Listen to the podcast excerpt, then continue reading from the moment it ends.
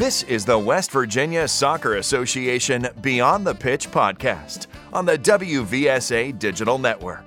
From the Sport Penn's International Studios in Charleston, West Virginia, here's your host, Marcus Cole. Welcome to the podcast and Happy New Year, Happy twenty twenty-one. We have another informative show for you. However, before we welcome our guest, I want to remind you to like, subscribe, and share our program. This helps us get the word out to others to let them know that we're providing valuable information designed for soccer players, coaches, referees, and parents here on the W V S A Digital Network. On the program, we welcome her back, Stephanie May, registered dietitian and owner of S M Nutrition. Happy New Year, Stephanie. Welcome to the show.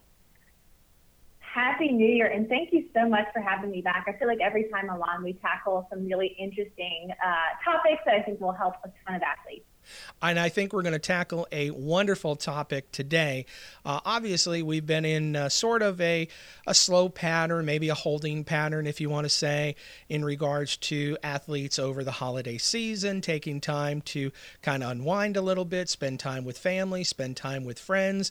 And of course, that comes with holiday eating as well. And we want to talk a little bit about nutrition and how athletes can kind of get back on track to uh, as we start into the new year and start into another season. You know, one thing, Stephanie, that I like about you is the fact that you are a, uh, at least in my opinion, is a non-restrictive registered dietitian. You're not coming out and yelling at us about, you know, sometimes when we go off track just a little bit, like especially during the holidays. You know, there's certain things that we like to eat during the holidays. I know um, my mother-in-law, she makes peanut butter balls. I love them. I only get them during the Christmas season. So when they're around, I enjoy them.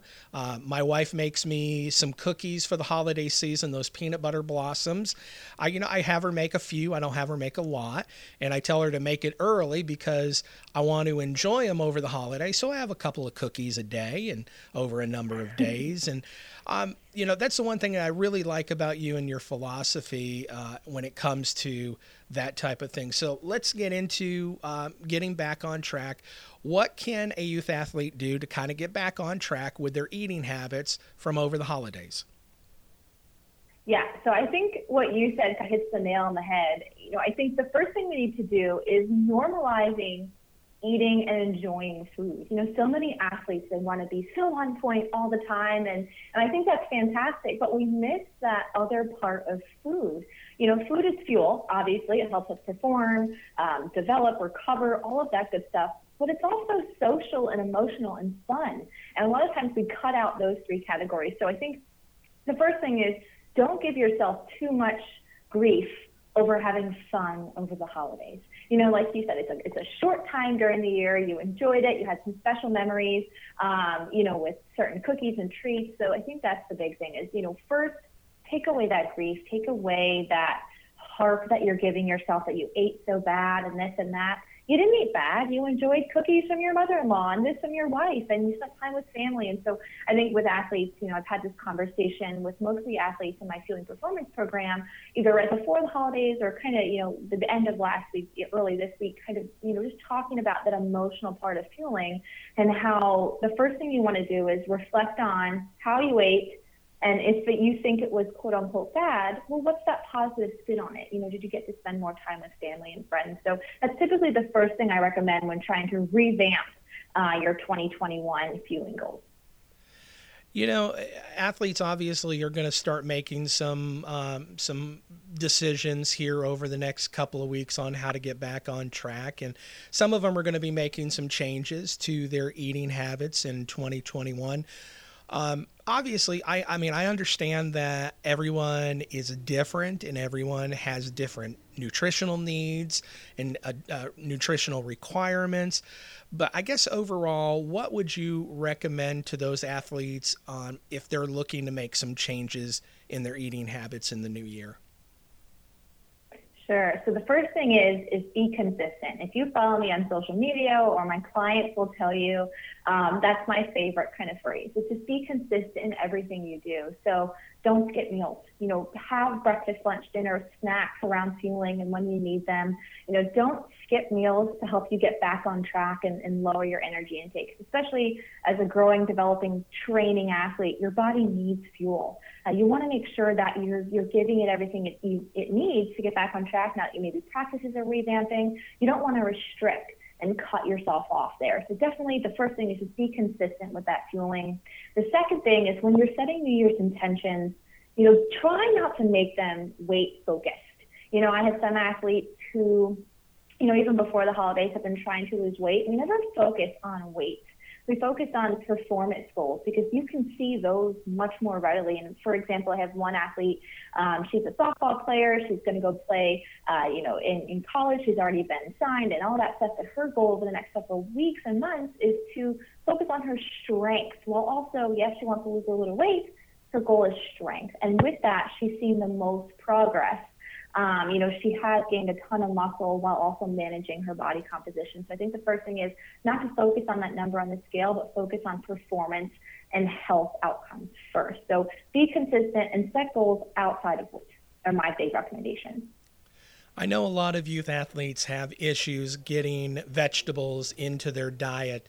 Um, I know I do. I've had to kind of reassess how vegetables, because you get sort of set in certain ways and certain thinkings and certain traditions that, you know, what what vegetables do you eat at breakfast? You know, vegetables at breakfast doesn't seem normal. Um, I got into the habit of having homemade salsa with eggs just to get in some additional vegetables that way. And, you know, really reimagining, I guess, the way I think about vegetables. Do you have some tips for our athletes on how to get more vegetables into their diet? Yeah, I think exactly what you're doing is, is what I recommend to my athletes. You know, I, I definitely see one of the top challenges um, with the athletes in my program is, you know, they don't eat this, they don't have to eat that, they, they eat this, but only certain ways. And it's that picky eater, you know, kind of syndrome where, um, you know, we work on and we talk about adding vegetables in slowly to their fueling plan. So I would never want to stress or overwhelm an athlete. So the first thing I always recommend is pick one vegetable and work on it one week at a time, or maybe after maybe ten to fourteen days, just slowly incorporating that one thing. And once you get comfortable with that, then adding another. So for example, for you, adding the salsa with, with um, your eggs in the morning, fantastic option. And thinking outside the box is really the key. You want to make food fun. You don't want to be forced to eat your broccoli, right? It's kind of miserable. No one's, no one's happy when they're forced to do things. So think outside the box, and maybe it starts by adding just a handful of, you know, I love my smoothies, so a handful of spinach to smoothies. Uh, maybe you have veggies, but you have a fun dip with it, whether it be a hummus or a ranch dip or something like that. I think that it encourages you to eat more vegetables. And then think about the difference between cooked and raw and steamed and roasted and baked. You know, I have some athletes who can't and raw carrots, but they love when they're roasted because they become more sweet, more tender, that sort of thing. So just thinking outside the box and slowly incorporating new vegetables and not feeling you have to jump straight into the veggie pond, right? Just start very, very slowly with things you like and then build up from there. You bring up a real great point, uh, something too that I know that you're famous for, your smoothies, uh, incorporating vegetables into that. And, um, you know, there's a lot of uh, smoothie information that you provide out on your social media channels. Um, I encourage people to go look at that kind of stuff and how you can sort of sneak vegetables in there. Um, some tips on how to get rid of the green uh, if you're adding spinach into a smoothie. I mean, just some wonderful ideas that you've provided uh, over the last year in regards to that kind of stuff. Um, one thing I think that goes overlooked as far as nutrition for youth athletes, and I really believe it's important, especially during the winter months, is hydration. Talk to us about hydration, especially during the winter months. Yeah, I mean, this is a this is a big one. You know, I, I sense that a lot of athletes have really struggled with just hydration in general, and, and, you know, water could be boring and it's this and that, but it's so important for performance. It really helps, you know, your blood is mostly water, right? And it helps carry nutrients around your body and move things around. It helps you recover and fuel. So water is so important, but it's it's hard to drink cold water during cold months. So I always, again, thinking outside the box, how can we add some routine, but also add some variety within your hydration plan. So, you know, talking about variety, think about things like tea, unsweetened coffee, or just lightly sweetened coffee, um, soups, and then fruits and veggies. They're all fantastic sources of water that you can eat. Um, so that kind of makes it a little bit more fun. The other thing is, when it comes to your water bottle, you want to make it first and foremost present in your in your day, right? So when you're on your computer, um, when you're in class, you know, virtual class, keep it right next to your computer. And I typically recommend that every time your teacher changes the slide or changes topics, or some teachers, I know mine have in the past, every time they say a specific word, they have a word that they say really often, take a drink of water. Um, just a sip here, a sip there will add up to a lot more than you think. So I think, you know, making fueling, uh, excuse me, hydrating fun by keeping that water bottle close is really important. Um, if you don't have a water bottle with a straw, I highly recommend either buying one with a straw or popping a straw into your water bottle, because, you know, it's such a little thing, but it makes drinking so much easier. You don't have to take the top off. It's just right there. You take a sip and you'll drink a lot more water. One thing that I do to get more water in, especially during the winter months, is, and, and you brought up the point of drinking cold water during the winter months, I actually drink room temperature water. And that seems to allow me to consume more water. Exactly. Yep. That's another great point. You know, we've we've talked about this before, Stephanie, and I think it deserves more discussion. Uh, for those folks that may not necessarily think a lot about nutrition in their youth athletes' lives. And, um, you know, there's there's what's called a registered dietitian, and then there's a thing out there, unfortunately, called nutritionists. Um, I know that I posted something on our social media platforms about the differences between those two, and, um, you know, it, they're not the same. Talk to us about that. You're, you're absolutely right. And I love that you added this question in. Dietitians and nutritionists are not the same. And a lot of times, you know, I will be called a nutritionist, and, you know, I'm registered dietitians. We're never offended or upset when you call us a nutritionist. It's a lot easier. Dietitian sometimes is a really big and complicated word, but there is a difference um, in our education, in the way we are trained, um, that makes registered dietitians just a step above nutritionists. Um, and it really comes down to the hours and hours and hours we put into really working on research-based information. So as a registered dietitian, you know, we have to complete an undergraduate degree, followed up by a twelve hundred plus hour clinical internship, which is very similar um, to a medical residency, where we're going between hospitals, long-term care, um, schools, and really learning and developing our clinical skill to be able to help Um, you know, whatever client population we decide to work with. Um, and then as a, in the next few years, it'll be mandatory that we all have masters. Most of us have master's degrees now, or, you know, kind of coming through, because it will be mandatory, I believe, as of twenty twenty-four. And then after that, we have to pass a nationally recognized exam from the Academy of Nutrition and Dietetics, which is our governing body. Um, and then from there on out, we have to complete continuing education. So every um, few years, submitting hours that we are continuously working on our education, focusing on research-based information. And that's really the key difference between a lot of nutritionists and dietitians, where diet- registered dietitians have all of this education and background. Nutritionists don't necessarily have that. I mean, to be a nutritionist, you can simply take an online course, whether it be a two-hour course, a two-week course, you know, something very short and quick, and then call yourself a nutritionist. And sometimes you don't even need that course. You can just post up a sign and say, hey, I'm a nutritionist because, you know, I tried this diet and it worked for me, so it's going to work for everyone else.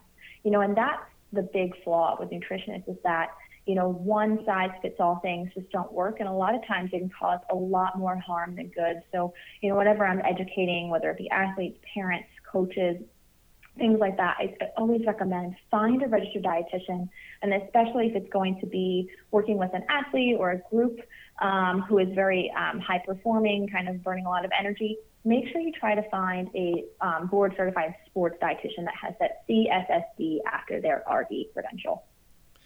Now, going with down this road uh, with nutritionists, um, if you look on social media, there's a lot of garbage out there. I mean, just a lot of garbage. And it's unfortunate, but it's it's the nature of the beast. Sometimes you got to take the good stuff with the bad stuff. Um, what can parents do? What can players do, athletes, in navigating and understanding what the good stuff is compared to the bad stuff out there on social media when it comes to nutrition? Yeah, I mean, so the, the bottom line is everyone eats. So everyone has an opinion on how to eat, what works, what works best for them, what helped them reach their goals. And a lot of times, well, every time, everyone is so different. You know, some, some person might have this chronic disease or this genetic background or this lifestyle that makes them different and makes that diet or, you know, plan different for each individual. And so I think just looking for red flags is really, really essential uh, for athletes, parents, coaches, you know, and also listening to the way your athletes speak as a parent. You know, if they're saying, hey, I saw this, or hey, I looked at that, you know, don't just shut them down. Ask them why and teach them to look for these specific red flags. So the first one is avoiding those one-size-fits-all plan. Every single person is different. You can have identical twins who have the same genetic background, but they might have different fueling goals or different eating patterns. And so making sure that you have a unique plan that is tailored to you is what's most important. And, and this is key because this doesn't include customizing macros, right? That's completely different. Yes, they're custom macros, but the plan doesn't adapt to you. Um, the second thing is if this specific diet cuts out an entire food group, run. Um, so if you're cutting out all carbs, all this, all sugars, all that, you put yourself at risk for underfueling. And people who follow me on social media know that that is something that is my mission to help athletes prevent and stop underfueling. Um, you know, when you cut out entire food groups um, for reasons that aren't backed by research or aren't backed, you know, for ex- a prime example would be gluten, right? If you don't have celiac disease or a significant gluten intolerance, cutting out gluten for someone who can process and digest gluten doesn't give you any health benefits. It instead cuts out a huge group of carbohydrate-based foods that can help fuel you as an athlete. So just being really conscious of those diets that cut out um, a whole bunch of things. The third is if you are promised a fast result, nothing worth having comes quickly. You always have to work for things, right? So, you know, if they say in two weeks you will drop this amount of weight or have this amount of inches off or you'll have this much more energy, no, no, no, no, no, no. Um, you know, just make sure that whatever you're doing is slow. As an athlete especially, you never want to make dramatic changes to your diet. Um, you know, whether you're, you know, I work with athletes, we really start from where they are, and over the time of my program, we make slow changes week after week after week that help them reach their goals successfully and healthfully.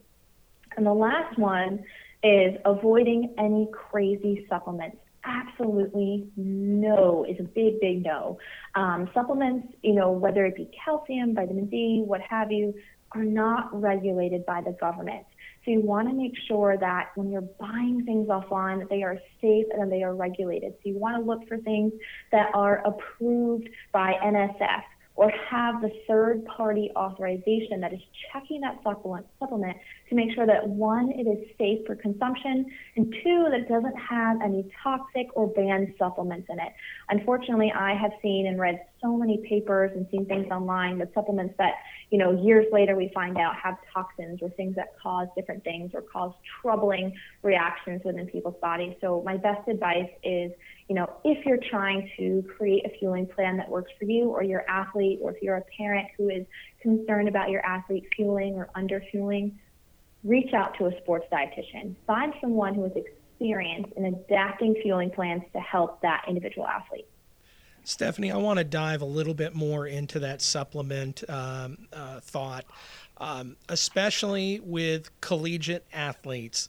Um, my daughter's a D two soccer player, and I've told her about make, she is responsible for everything that she puts in her body, and she is will be judged by, you know, a test of some sort if she gets tested because of the N C double A or whatever. But I mean, sometimes you don't know what's in these uh, supplements, and taking that supplement and then having to take some sort of drug test um, could jeopardize your eligibility. Talk to us a little bit about that.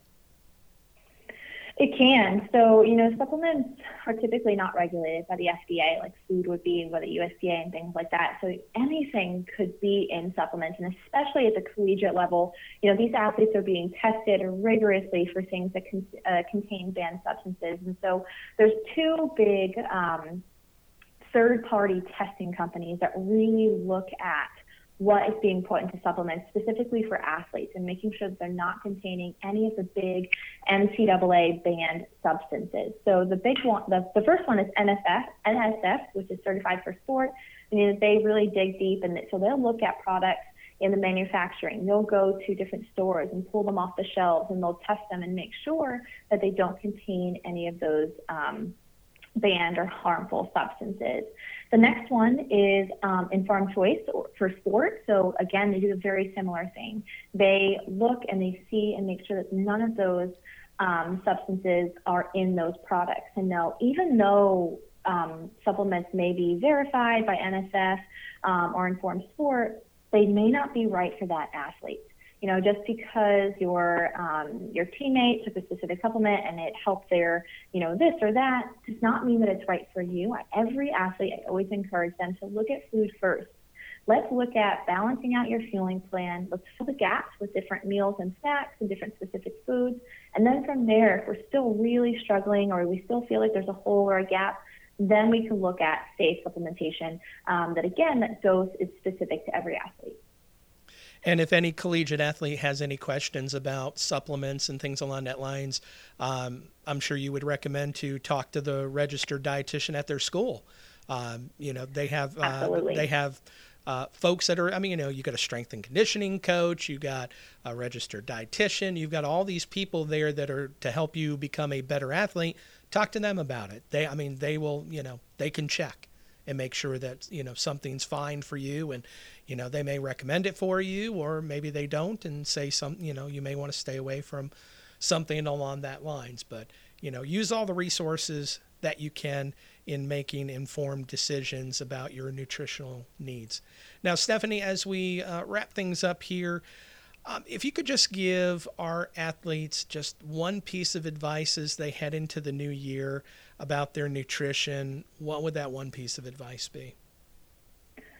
I go back to my uh, tried and true, you know, be consistent with, with how you fuel. So if you're looking at where to start, start by just fueling every three to four hours, following that moderate training plate, and then focusing on your hydration. You know, those three small changes add up to big things, and it will really impact the way you feel, your energy level, and ultimately how you play.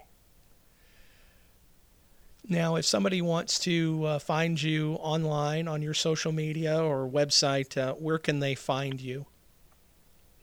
Absolutely. So you can find me on Instagram at fueling dot high school dot athlete.